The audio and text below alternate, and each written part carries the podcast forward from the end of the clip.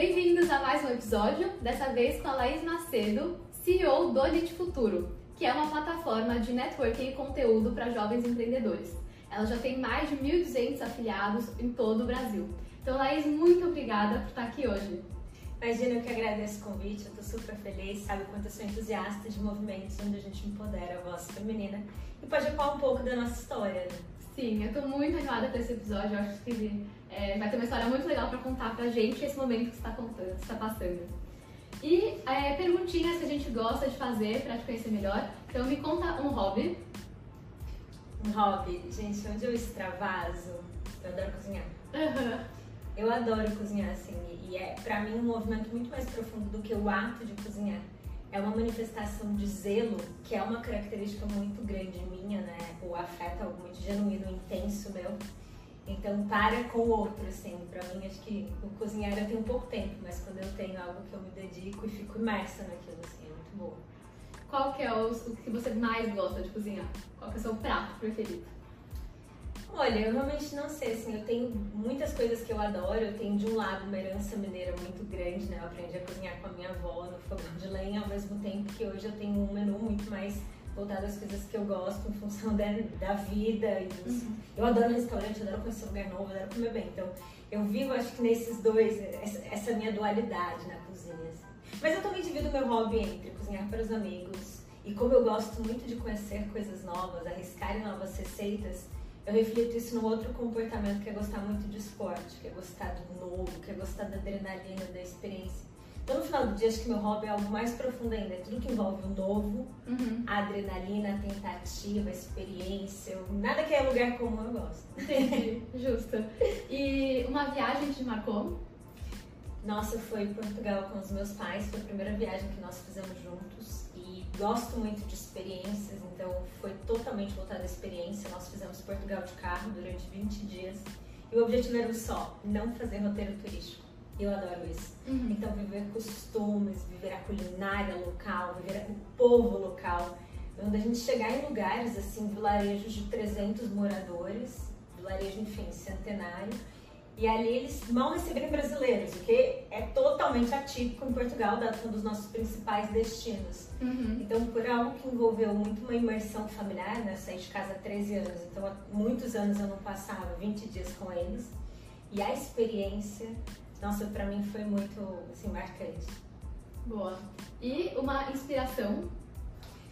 Olha, eu sempre refleti muito sobre isso, porque eu convivo com muitos presidentes, muitas lideranças, e eu sempre atribuí a minha inspiração a esses nomes, normalmente mulheres, que eu tenho a oportunidade de me conectar. Mas no final do dia, minha grande inspiração é minha mãe, são os meus pais, na realidade, dois guerreiros, a alma empreendedora que eu tenho, eu herdei deles do, meu, do lado do meu pai, alma empreendedora, racional, do lado da minha mãe, essa intensidade, esse entusiasmo.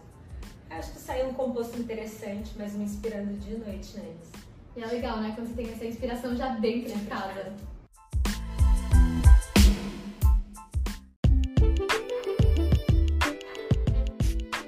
Legal, então contando um pouquinho da sua história, voltando alguns aninhos aí, é, qual, for, qual que é a sua formação e qual era o seu grande sonho durante a faculdade?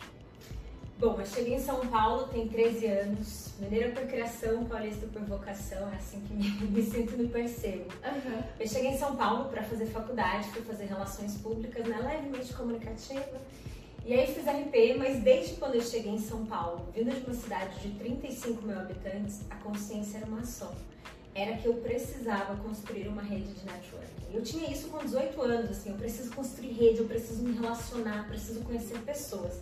Porque eu cheguei em São Paulo, nunca tinha andado de metrô, assim, então tudo era experimento e experiência. Mas quando então eu comecei a minha jornada na faculdade, eu falei, tá, esse é meu ambiente de relacionamento. E eu já almejava estar no LEAD, assim, o LEAD não foi uma coincidência na minha vida. Eu falei, tá, mas hoje eu tenho uma faculdade. Então ali eu virei representante de classe, de curso, fui presidente da comissão de formatura. Omiti o fato de que fui mascote, mas fui também. Então ali eu já criei uma rede valiosa, porque eu tinha uma consciência, embora uma adolescente meio maluca, natural de qualquer universitário, de que ali eu estava, naquele momento, com colegas de sala, mas que num determinado ponto todos eles iriam para o mercado, ou boa parte. E é isso que acontece Hoje, em trânsito no mercado, né, e o mercado é pequeno, se a gente for olhar um extrato do ambiente que a gente transita, as pessoas se conhecem com uma certa facilidade. Eu tenho então ali várias pessoas que eu me conectei ao longo da faculdade. E qual o ativo principal que vem daí? Eles me viram trabalhar por eles na sala de aula. Eles me viram trabalhar enquanto presidente da comissão de formatura da faculdade toda. Então é um referencial em relação a mim, lá de 10 anos atrás, mas já responsável, já comprometida. Então quando a gente vai fazer um negócio, eu tenho um lastro, sabe? Sim. Que eu construí lá atrás. Tem um histórico já. Exato. E assim veio, assim, cheguei na Casper, quero fazer networking, quero construir minha rede, fiz relações públicas, eu tinha uma ansiedade muito grande, né? sempre fui muito ambiciosa. Eu emendei, o que eu não recomendo, eu emendei minha faculdade com uma pós. Era muito nova quando fiz uma pós em administração estratégica. Mas que realmente aprendi, minha bagagem, minha formação, pô, é aquilo que a gente fala da vida profissional. Uhum. É o dia a dia, porque por mais que as teorias sejam encantadoras e didáticas, o dia a dia ele é surpreendente. E é no dia a dia, na imprevisibilidade do dia a dia, que a gente realmente aprende e se forma. Uhum. E acho que vale até frisar porque é uma coisa que muitas vezes, muitas pessoas demoram, né, para perceber o quanto o networking é importante. Às vezes chega na faculdade, nem faz muitos amigos, não participa muito de nada, chega, sai e você entra e sai sem ninguém né? E aí quando você de fato faz a diferença, eu acho que é isso que você falou, todo mundo ali vai pro mercado, vai, pro, vai para algum lugar. E aí eu acho que você já tendo essas conexões facilita muito, né, quando você for pro mercado. E aí você precisar desse networking. Então eu acho que é um aprendizado legal aí. Boa. E como que foi a sua entrada no lead? Foi bem interessante, porque é, o João Dória, né, o empresário João Dória, fundador do Lead, ele apresentava o show business na época. O show business, né, eu conheci o show business pela minha cidade, quando eu morava em Andradas. Minha mãe era apaixonada em show business, então eu assistia com ela. Já era o que? Atípico, uma jovem que assistia show business, que era uhum. um programa de entrevistas com empresários que João fazia. E aí, na sequência, o João começou a apresentar, né, em paralelo, o Aprendiz. Ele fez duas edições. Uhum. E aí, minha mãe já tinha uma expectativa que eu pudesse me inscrever já pelo sonho de trabalhar com o João Dória no LEAD. O LEAD é uma plataforma de relacionamento. Então, imagina, diante da minha consciência e desejo de construção de rede, o LEAD era meu oceano azul. Uhum. E aí, então, óbvio, não, apesar da crença da minha mãe de que eu era a pessoa ideal para aprendiz, não entrei. E eu estudava, olha a importância do networking. Eu era representante de classe, e aí chega uma vaga por uma menina, ela, olha, minha tia é a diretora do LEAD, recebeu essa vaga, eu queria que você compartilhasse com a sala. Então ali eu compartilhei, me inscrevi de cara, vi a minha sala toda ali, boa parte da sala inscrita. O que me assustou muito, porque eu tinha uma formação muito inferior às pessoas da minha sala, né, de onde eu vim, a bagagem, em termos de de formação em educação mesmo, meu, meu, da minha jornada escolar, assim, da falta de experiência internacional, que era algo comum nas outras pessoas. Mas eu tinha muito foco, eu tinha desejo, eu conhecia o lead, que passou a ser meu maior ativo naquela entrevista, e eu queria fazer acontecer. Então, quando eu fui para essa entrevista, eu fui muito presente e muito consciente. Então, imagina, uma menina com 20 anos, você conhece o lead? Conheço. Você conhece o João? Conheço olha, mas aqui a gente tem uma agenda intensa de evento, eu falei, eu estou totalmente disposta a trabalhar o quanto for. Uhum. Eu estou entrando para ser estagiária, mas não me trate como estagiária. E então, essa pessoa que eu tenho muita gratidão e eu sou muito grata a todas as pessoas que foram movimentos na minha carreira e hoje tudo que eu faço eu atribuo a elas. Então, Ana Lúcia Venturim, nesse momento, me deu uma oportunidade e eu cheguei no meu D0 e tinha um sonho, ser gerente antes dos 25, diretora antes dos 30. Cheguei no Elite com 20 anos, com 24 anos, o Paulo Edon, CEO na época, confiou em mim, uma menina de 24 anos, mas apaixonada pelo grupo, extremamente comprometida, a gerência do Elite. E assim foi até meus 27 anos, quando, paralelo meu, à minha conquista da diretoria, veio o sonho de empreender. Eu sempre habitou em mim esse sonho. E aí, quando eu me vi diante da diretoria, tão sonhada, que a Laís com 20 disse que eu deveria encontrar eu me demiti. e aí? E aí eu me demiti diante de uma possibilidade muito interessante. É, eu comecei a empreender paralelo ao lead em função da minha rede. Uhum. E ao empreender, eu vi que era um movimento promissor. Porque na minha cabeça era, ah, eu vou ser diretora com 30 e aí eu faço uma rede super legal, aí eu passo ter uma condição financeira para o investimento, aí eu vou empreender. Uhum. Né, Virginiana é controladora, mas é óbvio que a vida não é organizada, metódica. a vida não segue script, né? Uhum. E aí, nesse momento, quando eu me via diante de uma possibilidade de empreender, escalar o projeto que eu estava tocando em paralelo, veio uma outra reflexão. Se eu saísse do grupo naquele momento, algo que tocava em mim como não fiz meu máximo e é muito promissor e aqui não está explorado como deve, era o Lead Futuro, que era o movimento do Lead voltado para jovens e lideranças. Então, nesse momento, o nosso comitê de gestão, do qual eu fazia parte, justamente por também empreender em paralelo, nós começamos uma conversa de e se a gente transformasse um grupo que fomenta empreendedorismo em um business com uma jornada empreendedora. Uhum. E aí fizemos então ali um, grande movimento, construímos um modelo, apresentamos ao Grupo Dória e fizemos o spin-off da operação.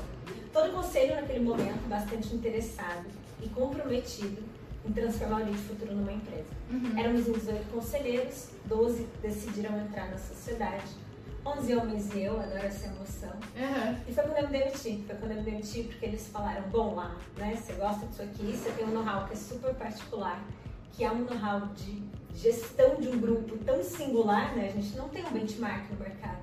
Então, o ideal é que você venha como sócio, mas a gente também queria te confiar cargo de CEO, te entregar e a gente precisa de você. E assim me demiti para ganhar muito menos mas para realizar o sonho grande de empreender, não no time que eu desejava, mas na força e potência que eu percebia que aquele empreendimento poderia ter. Mas quando você decidiu né, se demitir, já tinha essa oportunidade ou você estava, às vezes, almejou uma coisa que quando você chegou lá não era exatamente isso que você queria e aí você se demitiu?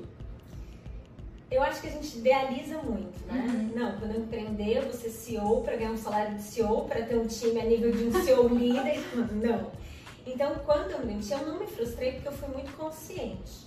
Eu tive, assim, eu vivi algumas horas de frustração entre a minha escolha e a execução do que eu escolhi.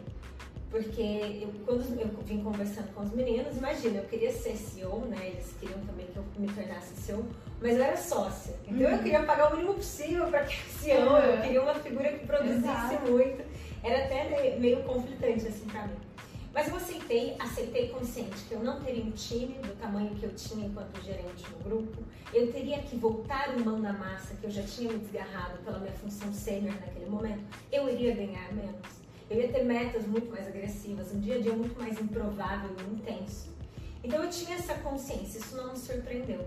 Mas eu acredito que a minha grande surpresa se deu da, do que eu não projetei, que era o existir desse cenário então eu saí do LID dia 31 de outubro, 3 e meia da manhã. Eu quis encerrar assim, mais de 7 anos de história com chave de ouro. Uhum. E eu queria encerrar com o coração em paz com a porta aberta, eu só pensava nisso. Passei até lustramóveis assim para devolver a minha mesa, sabe? Deixei um bilhetinho para cada um do time. Eu fiz um movimento que, nossa, o coração ficou em paz, encerrei. Uhum. Só que eu saí 3 e meia da manhã e 9 horas da manhã eu comecei uma nova história. Então eu estava emocionalmente muito desgastada, eu estava numa adrenalina muito grande. Então quando eu cheguei no nosso D0 no Lead Futuro, eu já olhei os dois primeiros colaboradores que a gente já tinha contratado para esse start.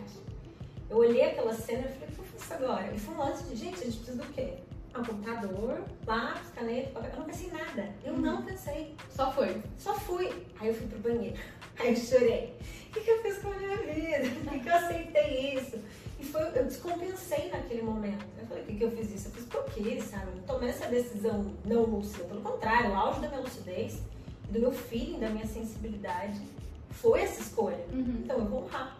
E aí voltei e foi muito interessante, porque era pensar nisso. O que eu preciso pra gente existir? Tá, o CNPJ a gente já tem. E o mais desafiador não é que eu tava começando algo do zero eu herdei um projeto que já existia e eu precisava transformar ele numa empresa. Uhum. Então a velocidade foi muito maior do que se eu tivesse começado do zero. Sim. Mas não surpreendeu, assim, né? Não sabia que ia ser difícil.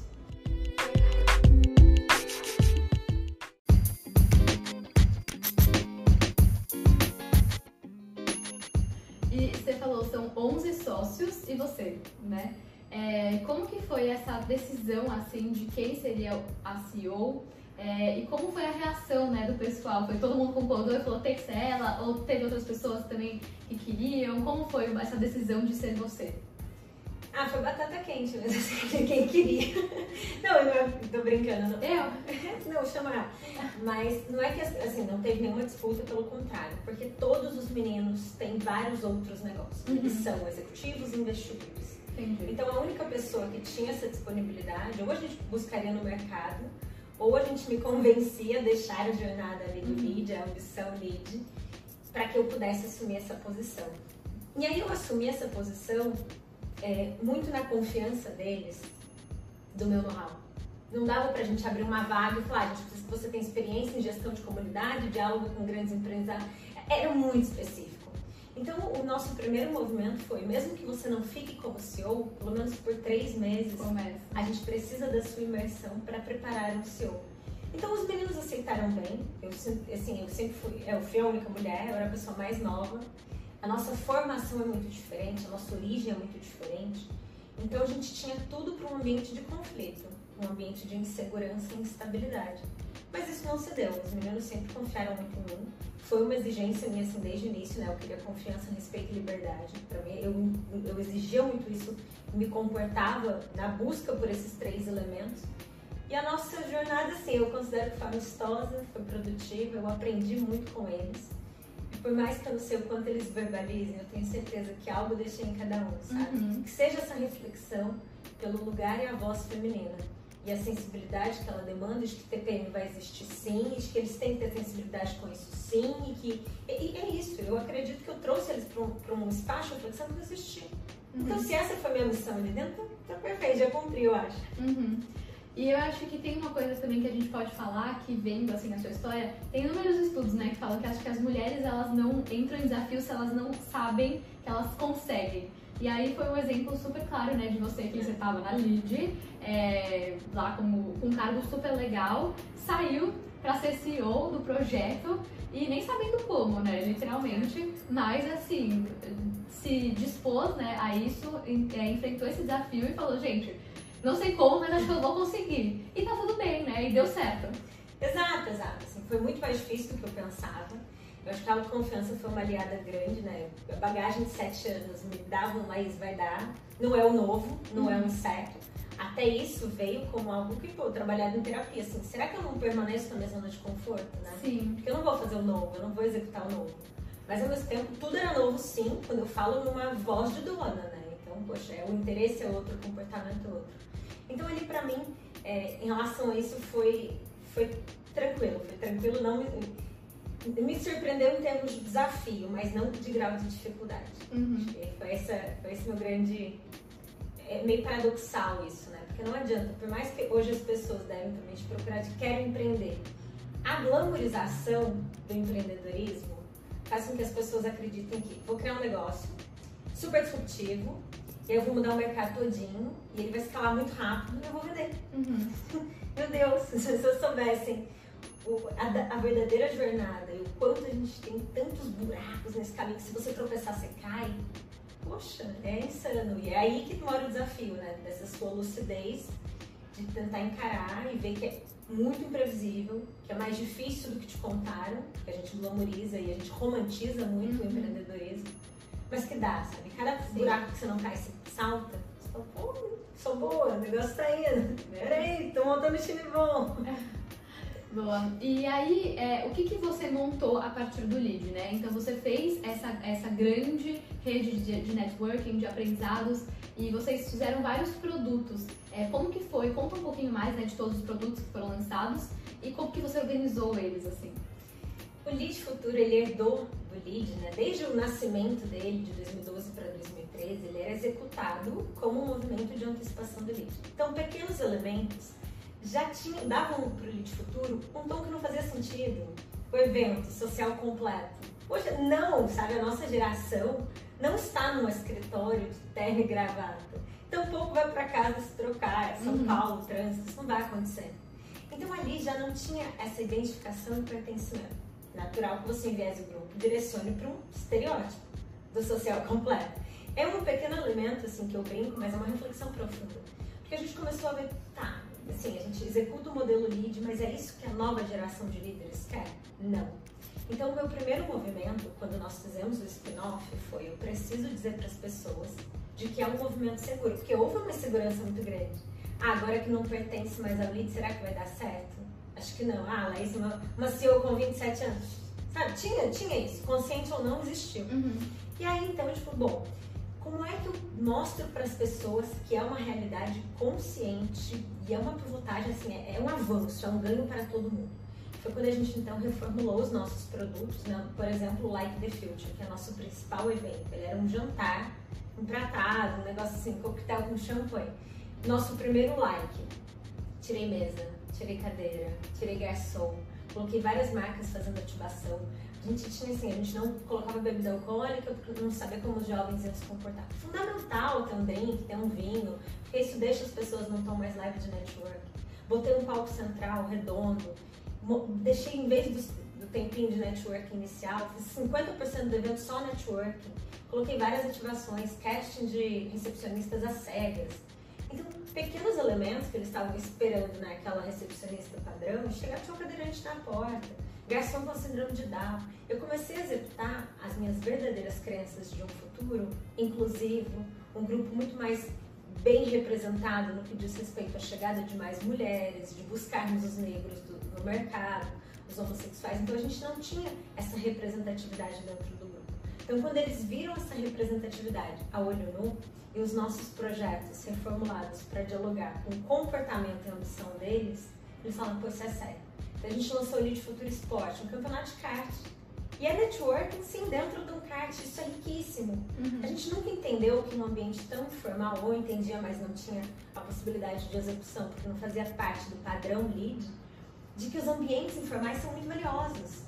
Então, Lead Future Experience, a gente levava eles para uma competição Masterchef, fazíamos competição de drinks, uma aula de mixologia, uma competição de Negroni, quando fizemos, o, o Negroni completou 100 anos de história e uma marca de Negroni patrocinou a iniciativa. Foi business do início ao fim. Eles tinham que construir uma receita, eles tinham que criar um storytelling, criar um nome, fazer pitch. Não que eles estão ali bebendo, não, eles estão num outro enredo fazendo network.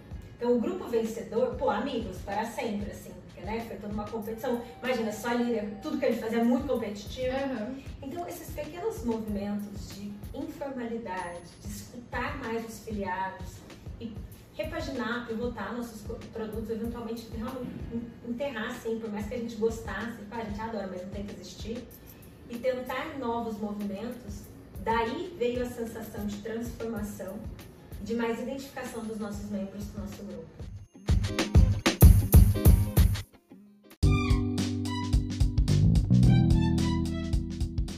modelo da lead ele é de afiliados, né? Então são pessoas que pagam um, um mensal uhum. e para usufruir né, desse todo desse networking, de todo esse conteúdo. É, como que foi, né, ganhar os seus primeiros clientes e como você acha que foi essa estratégia assim, de growth para conseguir hoje a base toda que vocês já têm? O que, você acha que foi o ponto principal? Você acha que foi é, o boca a boca? Você acha que foi uma coisa de marketing digital? O que, você acha que fez para escalar? Acho que nós tivemos vários aliados, assim branding conta, né? Virar uma marca desejo. Hoje no Lead Futuro você só entra se você for indicado, tem um processo seletivo. Então a escassez uhum. gera desejo. Uhum. É, o boca a boca é super valioso. Então o membro, quando ele se sente parte, ele quer trazer outros. Ele é nossa própria, ele é nosso marketing. Mas teve um outro elemento que eu demorei para descobrir. E ele é muito valioso, porque eu nunca imaginei que ele pudesse ser positivo. Porque ele tem quase um tom de vulnerabilidade. Que era chegar para minha própria rede e falar, olha, Especialmente agora quando né, me tornei, quando assumi o grupo oficialmente, passei dos meus sócios. Mas é chegar e falar, eu fiz um movimento, eu sou uma liderança feminina, encara num projeto que eu acredito. Você tem, o seu perfil é super compatível, me apoia. Uhum. Se filia pra gente estar junto. Esse discurso, eu tinha medo dele, porque pra mim é um discurso vulnerável. Sim. E ele foi muito valioso. Eu cresci muito assim. E aí acho que é algo que, que vibra qualquer empreendedor é quando tudo que você planeja se monetiza. Né? Quando você começa a rentabilizar os seus planos, não adianta, é o dinheiro que conta se você está no caminho certo ou não. Exato. E por mais que seja um projeto lindo, se você não vende, se não tem comprador, ele não é tão lindo assim, é. não é tão eficiente assim. Lindo pra você. Então, assim, a primeira meta batida, eu lembro quando eu chorei, o nosso time, assim, era uma, a gente tava, sei lá, 10 da noite, todo mundo lá ainda. Então, era um time muito, né, é um time, uma cultura, eu, eu amo liderar pessoas. E a hora que eu vi aquela cena, mais um ato totalmente vulnerável. Inclusive, eu ia palestrar no, no dia seguinte, palestrei. Aí eu fui contar a história no palco, assim, deu vontade de contar. Chorei no palco de novo. Duas mil pessoas lá chorando e a pessoa chorando comigo. E aí eu encontrei esse aliado, assim, dessa vulnerabilidade, de trazer as pessoas para esse discurso. Mas acho que foi realmente a escassez, um marketing derivado de um branding do nosso próprio filiado, o orgânico é muito valioso, o pertencimento que a gente gera. E muitas vezes, embora tenha um inconsciente da insegurança de, nossa, um grupo liderado por uma mulher, ao mesmo tempo é muito valioso, de vou apoiar uma mulher, uhum. vou apoiar este grupo e quando as pessoas começam a ver valor, né? Então, poxa, olha lá, aquela pessoa fez negócio ali dentro do Elite Futuro, porque networking é poderoso. Ou quando a pessoa desperta a consciência da importância do networking, vai ao mercado buscar, encontra no Elite Futuro a maior referência de networking qualificado. Uhum. Então são todos esses movimentos onde a gente encontra nosso filiado. Legal, adorei. E agora, assim, na pandemia, né, acho que deve ter sido um super desafio para vocês a maioria dos seus produtos eram físicos, né? Todos os eventos, encontros, em sua grande maioria são físicos, apesar do WhatsApp, né? Que acho que todo mundo se conectava, entrava na rede, conseguia falar. E acho que foi um momento de reflexão, né, para você, de como que você é, transforma todo um negócio físico para ser é, digital. Que a gente não sabe quando vai acabar, passou-se um ano, estamos aqui de novo nisso. Então, quais foram essas reflexões que você teve que ter do seu modelo de negócio, de sócios até, é, de tudo, né? Na verdade, você teve que é. pensar. Porque acho que tem muita gente que está passando por isso agora, né? Que tem a maioria né, dos negócios são físicos e estão nesse desafio de, de ir pro digital. Eu, assim, eu acho tão engraçado que as pessoas, quando vão dar entrevista, falar sobre reinvenção na pandemia, romantizam tudo. É. Gente, vida real foi super difícil. Fiquei ansiosa, fiquei desesperada, foi super difícil.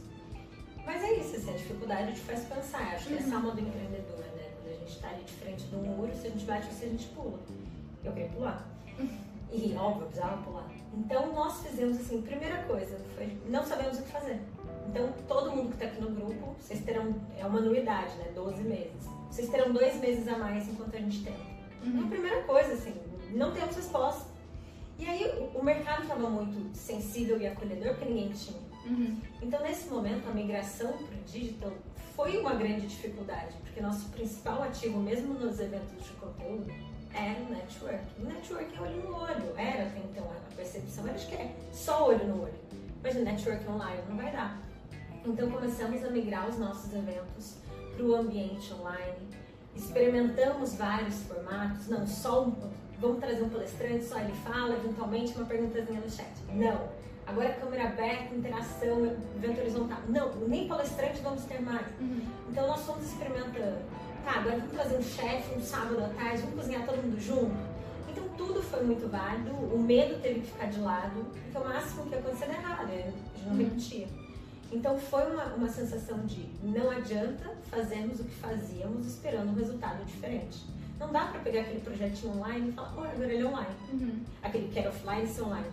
Porque assim, gente, nem híbrido a gente fazia. A gente não sabia, a gente não tinha nem conta no Zoom, assim, era um negócio, como é que a gente faz? Então começamos a entender, tá, as pessoas querem se conectar, como que a gente faz? E se a gente começar a trazer dores e criarmos pequenas salas de Zoom, com cinco, seis pessoas, vamos criar um ambiente assim, a gente não vai gravar, vai ser bem íntimo, vamos trocar ideia, vamos se ajudar? Ah, tá, então foi interessante. Então o grupo, além do networking de se posicionar como um grupo de apoio, é bom. E aí quando a gente tinha que. O que, que foi valioso? Parar de pensar em produto e pensar no filiado. O que, que ele precisa agora? Uhum. As pessoas estão fragilizadas, sabe? Chegou num determinado ponto que as pessoas estavam muito saturadas de evento online. Então, se eu insisto em pensar em produto, continuo trazendo presidentes de grandes empresas para o mentoring, o meu core eu fragilizo a expectativa do filiado, que já não é mais aquela, e a liderança que veio, que já não tem audiência. Então, a sensibilidade redobrada acompanhar tudo que está acontecendo no mercado. Por exemplo, hoje o nosso filiado ele já está mais ambientado com os nossos eventos. Mas como a pandemia, o Covid, está muito perto de todos nós, todo mundo tem alguém contaminado do lado e está ansioso por isso, o comportamento do meu membro é hoje, outro. Uhum. Ele está sensível, ele está mais irritado, ele está com mais medo. Então esse grau de observação do cliente, não é do produto para o cliente, é do cliente para o produto, é fundamental. Então, poxa, vamos fazer um evento de acolhida. Será que na hora até da gente fazer um evento de ouro? a gente trazer um, um monge aqui para debater uma questão mais existencial. O que que nosso cliente precisa? Pesquisa o tempo todo. Uhum. NPS, pesquisa, qual, quanto, escutar, escutar, escutar. Então foi um grande desafio e não foi um desafio vencido, porque o tempo todo esse cenário se modifica, o novo está aí e a gente tem que se adaptar. Mas eu sinto que a gente está muito mais seguro quanto a isso, né? Pronto, pronto, com a agenda pronta, para que falar assim, tá liberado um evento de 20 pessoas, vai ter 20, 20 pessoas. A gente está também se organizando para um híbrido, uhum. mas essa sensibilidade, que eu insisto e aconselho sempre é o que o cliente precisa. Exato, porque acho que muitas vezes, né, fica pensando qual é o produto ideal, qual é o produto ideal, nossa, esse aqui não tem no mercado. Tipo assim, vale às vezes sentar com uma dúzia de clientes, perguntar está passando, qual é o momento, entender o que, que ele está passando, né? Exatamente. Daí resolve a dor dele. Nós paramos o time inteiro, demos 15 filiados para cada um, né? Tipo, ah, esse aqui mais, um grupinho com mais tempo de casos, recém-chegados, porque as percepções vão ser diferentes. E aí falamos, a gente vai ligar, eram papos de uma hora, para entender como a pessoa tá, antes de tudo é falar com o indivíduo, e depois o que ela quer, o que ela espera, como é que a gente ajuda. Então é super importante escutar o cliente agora mais do que nunca. Porque às vezes a gente acha que está inovando muito. Então nós fazíamos um mentoring, levávamos para uma sala fechada, celular guardado à de mesa. Ficou valiosíssimo. 50 pessoas sentadas com ele, todo mundo interagindo, fazendo perguntas. Colocá-lo no ambiente online agora, dado que ele faz live o tempo todo com vários veículos, já não é tão ativo assim. Uhum. Será que é isso que o nosso filhado quer? É isso que a gente tem que escutar. E a gente, como a gente romantiza isso que eu digo, se apaixona muito pelos nossos produtos, né? Quando a gente gosta muito da nossa empresa, que é meu caso, se a gente não tira um pouco essa visão míope e olha para o cliente, a gente pô, adota uma jornada muito equivocada. E ele vai, só tentando melhorar produto, melhorar produto, que não necessariamente movimentos positivos de subir a régua do seu que eu trago, sejam movimentos de melhoria. Boa. Você melhora o produto, mas não resolve o problema, né? Tipo, Exatamente. É Exatamente.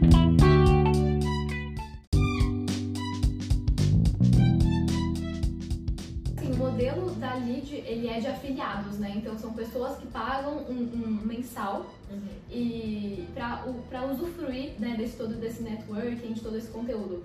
É, como que foi né, ganhar os seus primeiros clientes e como você acha que foi essa estratégia assim, de growth para conseguir hoje a base toda que vocês já tem? O que você acha que foi o ponto principal? Você acha que foi é, o boca a boca? Você acha que foi uma coisa de marketing digital? O que você acha que fez para escalar? Acho que nós tivemos vários aliados, assim. O branding conta, né? Virar uma marca desejo. Hoje no Lead Futuro você só entra se você for indicado, tem um processo seletivo. Então, a escassez uhum. gera desejo. Uhum. É, o boca a boca é super valioso. Então, o membro, quando ele se sente parte, ele quer trazer outros. Ele é nossa própria, ele é nosso marketing. Mas teve um outro elemento que eu demorei para descobrir e ele é muito valioso, porque eu nunca imaginei que ele pudesse ser positivo, porque ele tem quase um tom de vulnerabilidade, que era chegar para minha própria rede e falar, olha, especialmente agora quando né, eu tornei, quando assumi o grupo oficialmente, passei dos meus sócios, mas é chegar e falar, eu fiz um movimento, eu sou uma liderança feminina, encara num projeto que eu acredito, você tem, o seu perfil é super compatível, me apoia. Uhum. Se filia pra gente estar junto. Esse discurso tinha medo dele, porque para mim é um discurso vulnerável. Sim. E ele foi muito valioso. Eu cresci muito assim. E aí acho que é algo que, que vibra qualquer empreendedor é quando tudo que você planeja se monetiza. Né? Quando você começa a rentabilizar os seus planos, não adianta, é o dinheiro que conta se você está no caminho certo ou não. Exato. E por mais que seja um projeto lindo, se você não vende, se não tem comprador, ele não é tão lindo assim, é. não é tão eficiente assim. Lindo pra você. Então, assim, a primeira meta batida, eu lembro quando eu chorei, o nosso time, assim, era uma, a gente tava, sei lá, 10 da noite, todo mundo lá ainda. Então, era um time muito, né, é um time, uma cultura, eu, eu amo liderar pessoas. E a hora que eu vi aquela cena, mais um ato totalmente vulnerável. Inclusive, eu ia palestrar no, dia seguinte, palestrei. Aí eu fui contar a história no palco, assim, deu vontade de contar, chorei no palco de novo. Duas mil pessoas chorando e a pessoa chorando comigo. E aí eu encontrei esse aliado, assim, dessa vulnerabilidade, de trazer as pessoas para esse discurso. Mas acho que foi realmente a escassez, um marketing derivado de um branding do nosso próprio filiado, o orgânico é muito valioso, o pertencimento que a gente gera. E muitas vezes, embora tenha um inconsciente da insegurança de, nossa, um grupo liderado por uma mulher, ao mesmo tempo é muito valioso, de vou apoiar uma mulher, uhum. vou apoiar este grupo E quando as pessoas começam a ver valor, né? Então, poxa, olha lá, aquela pessoa fez negócio ali dentro do Elite Futuro, porque networking poderoso. Ou quando a pessoa desperta a consciência da importância do networking, vai ao mercado buscar, encontra no Elite Futuro a maior referência de networking qualificado. Uhum. Então, são todos esses movimentos onde a gente encontra nosso filiado. Legal, adorei. E agora, assim, na pandemia, né, acho que deve ter sido um super desafio para vocês. A maioria dos seus produtos eram físicos, né? Todos os eventos, encontros, em sua grande maioria são físicos, apesar do WhatsApp, né? Que acho que todo mundo se conectava, entrava na rede, conseguia falar. E acho que foi um momento de reflexão, né, para você, de como que você é, transforma todo um negócio físico para ser é, digital. Que a gente não sabe quando vai acabar, passou-se um ano, estamos aqui de novo nisso. E então, quais foram essas reflexões que você teve que ter do seu modelo de negócio, de sócios até, é, de tudo, né? Na verdade, você teve que é. pensar. Porque acho que tem muita gente que está passando por isso agora, né? Que tem a maioria né, dos negócios são físicos e estão nesse desafio de, de ir pro digital. Eu, assim, eu acho tão engraçado que as pessoas, quando vão dar entrevista, falar sobre reinvenção na pandemia, romantizam tudo. É. Gente, vida real foi super difícil. Fiquei ansiosa, fiquei desesperada, foi super difícil. Mas é isso, assim, a dificuldade te faz pensar. Acho que essa alma do empreendedor, né? Quando a gente está ali de frente do muro, se a gente bate, se a gente pula. Eu queria pular. E, óbvio, eu precisava pular. Então, nós fizemos, assim, primeira coisa, foi não sabemos o que fazer. Então, todo mundo que está aqui no grupo, vocês terão, é uma anuidade, né? 12 meses. Vocês terão dois meses a mais enquanto a gente tem. Uhum. Então, a primeira coisa, assim, não temos resposta. E aí, o, o mercado estava muito sensível e acolhedor, porque ninguém tinha. Uhum. Então, nesse momento, a migração para o digital foi uma grande dificuldade, porque nosso principal ativo, mesmo nos eventos de conteúdo, era o network. O network é olho no olho, era até então a percepção era de que é só olho no olho. Mas o network online não vai dar. Então começamos a migrar os nossos eventos para o ambiente online, experimentamos vários formatos, não só um, vamos trazer um palestrante, só ele fala, eventualmente uma perguntazinha no chat. Não. Agora é câmera aberta, interação, evento horizontal. Não, nem palestrante vamos ter mais. Uhum. Então nós fomos experimentando. Tá, agora vamos trazer um chefe um sábado à tarde, vamos cozinhar todo mundo junto. Então tudo foi muito válido, o medo teve que ficar de lado, porque o máximo que ia acontecer era errado, gente não uhum. Então foi uma, uma sensação de não adianta fazermos o que fazíamos esperando um resultado diferente. Não dá para pegar aquele projetinho online e falar, oh, agora ele é online. Uhum. Aquele que era offline ser online. Porque assim, gente, nem híbrido a gente fazia. A gente não sabia, a gente não tinha nem conta no Zoom, assim, era um negócio, como é que a gente faz? Então começamos a entender, tá, as pessoas querem se conectar, como que a gente faz? E se a gente começar a trazer dores e criarmos pequenas salas de Zoom, com cinco, seis pessoas, e vamos criar um ambiente assim, a gente não vai gravar, vai ser bem íntimo, vamos trocar ideia, vamos se ajudar. Ah, tá, então foi interessante. Então o grupo, além do networking de se posicionar como um grupo de apoio, é bom. E aí quando a gente tinha que. O que, que foi valioso? Parar de pensar em produto e pensar no filiado. O que, que ele precisa agora? Uhum. As pessoas estão fragilizadas, sabe? Chegou num determinado ponto que as pessoas estavam muito saturadas de evento online. Então, se eu insisto em pensar em produto, continuo trazendo presidentes de grandes empresas para o mentoring, o meu colocar, eu fragilizo a expectativa do filiado, que já não é mais aquela, e a liderança que veio, que já não tem audiência. Então, a sensibilidade redobrada, acompanhar tudo que está acontecendo no mercado. Por exemplo, hoje, o nosso filiado ele já está mais ambientado com os nossos eventos. Mas como a pandemia, o Covid, está muito perto de todos nós, todo mundo tem alguém contaminado do lado e está ansioso por isso, o comportamento do meu membro é hoje, outro. Uhum. Ele está sensível, ele está mais irritado, ele está com mais medo.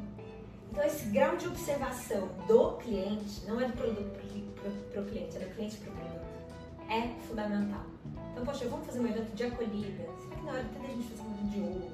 A gente trazer um, um monge aqui para debater uma questão mais existencial. O que que nosso cliente precisa? Pesquisa o tempo todo. Uhum. NPS, pesquisa, qual, quando, escutar, escutar, escutar. Então foi um grande desafio e não foi um desafio vencido, porque o tempo todo esse cenário se modifica, o novo está aí e a gente tem que se adaptar. Mas eu sinto que a gente está muito mais seguro quanto a isso, né?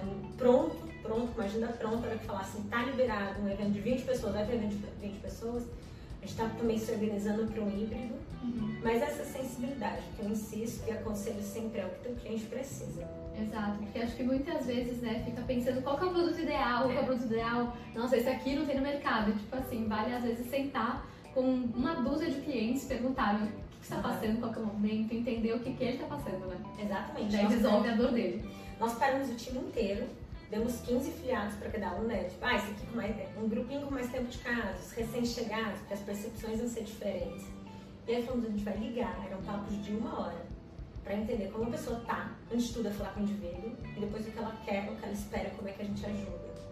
Então é super importante escutar o cliente agora, mais do que nunca, porque às vezes a gente acha que está inovando muito. Então nós fazíamos um mentoring, levávamos para uma sala fechada, celular guardado à beira de mesa, ficou valiosíssimo. 50 pessoas sentadas com ele, todo mundo interagindo, fazendo perguntas.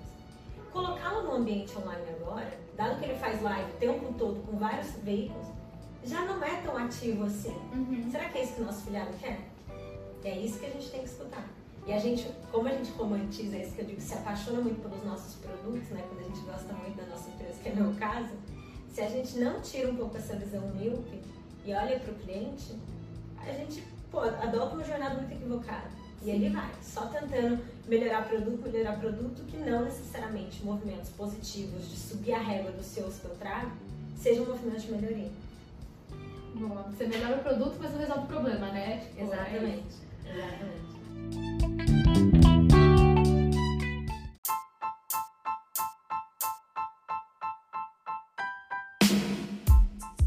É, duas perguntas finais. Então, a primeira é: o que, que a gente espera do lead? O que a gente espera do lead é o que eu esperei e é o que eu espero quando, em outubro de 2020, eu disse para os meus sócios: cara, eu vou fazer valer. E eu vou pro tudo ou nada. Eu não só vou voltar para um movimento que eu amo e acredito como presidente, como eu vou por tudo que eu tenho aqui: dinheiro, tempo, energia e crença. Então, é esperar do Lead Futuro o meu grande desejo, que eu acho totalmente possível e vou executar, de ser o grupo mais protagonista de relacionamento, de reunião, de conexão de jovens lideranças. Eu quero que realmente todos os jovens, todos os empresários, empreendedores e intrasucessores que estejam protagonizando a retomada do país, essa transformação econômica, social, essa potência que o Brasil tem. Quero que as pessoas que estejam vivendo esse Brasil potente estejam dentro do grupo. Estejam de forma verdadeira, presente, conectada com as outras, disposta a compartilhar seus aprendizados, a se ajudar, a apoiar na geração de negócio. Eu sonho com esse ambiente colaborativo, com esse ambiente de todos nós adoro o senso de pertencimento dos filiados, torna o grupo cada vez mais horizontal para que eles se apropriem, executem suas crenças de debate, de temas, de negócios lá dentro. Então, meu grande sonho é esse: é um lead futuro protagonista, é um lead futuro gerador de negócio e de mudança, porque eu também volto para um ponto. Se eu tenho essa capacidade e oportunidade de reunir tantas lideranças com tanto, tanto potencial de impacto e influência, o que, que eu faço pelo país? Então, a gente Hoje tem feito vários movimentos, me juntei com o Unicef, faremos um trabalho que já começamos de transformação, impacto verdadeiro. A gente tem um projeto, eles têm um projeto no qual a gente futuro agora assinou uma carta compromisso de empregar um milhão de jovens que de 17 a 22 anos. Estaremos lá e vamos empregar, se não na, nas empresas dos nossos filiados, mas eles ecoando para suas redes que são muito potentes essa necessidade geração de emprego em prol da transformação do país. Então essa responsabilidade ela pulsa dentro de mim e ter um grupo cada vez mais inclusivo. Porque se eu estou falando de um grupo que é o futuro da sociedade, desse ambiente empresarial, então é um grupo, é um futuro inclusivo, inclusivo um futuro muito mais equilibrado. Tá aí minha crença. Com certeza. E última pergunta é dicas para empreendedoras que estão começando agora ou que estão nesse momento também é, de redefinir as estratégias dos seus negócios. Quais dicas que você pode dar nesse processo? Para empreendedoras. Exato. Tantas mulheres maravilhosas. Maravilhosas que estão passando por isso. Bom, primeiro ponto é essa sensação de que a gente falou aqui um pouco de solidão, né? De, de parecer e talvez ser uma jornada onde a gente se sente muito só e você não está sozinho. A gente, é o momento, as pessoas estão muito mais dispostas a ajudar, trocar ideia, falar, olha, eu fiz isso aqui deu certo, tenta aí. Então, peçam ajuda, se conectem a movimentos de lideranças femininas, busquem mentoras, busquem referências no mercado. É o momento de pedir ajuda. Ninguém tem resposta. E o que acontece? E assim, não é pedir ajuda para o seu par, para alguém que vive seu setor. É pedir para alguém que enfrentou essa crise, pô, se inventou. Nossa, olha para ali, setor de turismo super afetado, mas aquela agência decolou? Não. Eu conheço aquele presidente, é para ele que eu vou pedir um conselho, é com ele que eu quero trocar uma ideia. Então, buscar esse espaço de acolhimento, de troca. E eu digo isso porque é o tom da vulnerabilidade que a gente não aceita. E a vulnerabilidade agora é aliada e tá tudo bem. Usem ela a favor das suas vidas e negócios. Então, ter esse, esse espaço, essa condição de pedir ajuda e saber que não está só é fundamental. E a gente também tirar a cabeça da água, sabe? Acho que a gente está muito imerso olhando, meu Deus, março de 2021, pandemia já era, não sei o que vem agora, cara. Sei. Sei que vai passar, sei que a vacina está aí, sei que isso não é um estado permanente. Então agora isso custa caro financeiramente, emocionalmente. É difícil manter um time motivado agora? É. Então vamos falar de futuro. Vamos levar essa segurança de que o nosso negócio, nosso business não é passageiro. Eu não estou vivendo um lead futuro em março de 2021. Eu falo com o time eu quero crescer 300% até o final do ano desse ano.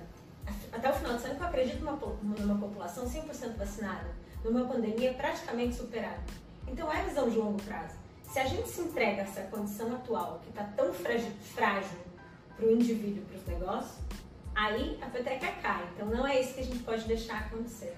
Então é essa crença de que vai passar e a gente tem muita demanda reprimida em muitos setores. Então a gente vai ter, na minha visão, uma sociedade muito mais ansiosa por consumo, mais disposta a viver o novo, a viver experiências. Então prepare o seu negócio para acolher essa sociedade, para a gente ganhar dinheiro e prosperar eu estou muito confiante nesse futuro que não está distante. Muito boa. Adorei as palavras. É isso aí. Então, muito obrigada por estar aqui hoje. Para o pessoal que quiser né, se afiliar, fala com a Laís. É, acho que é uma oportunidade super legal de networking mesmo. E até a próxima. Até, muito obrigada. Foi um prazer, pessoal.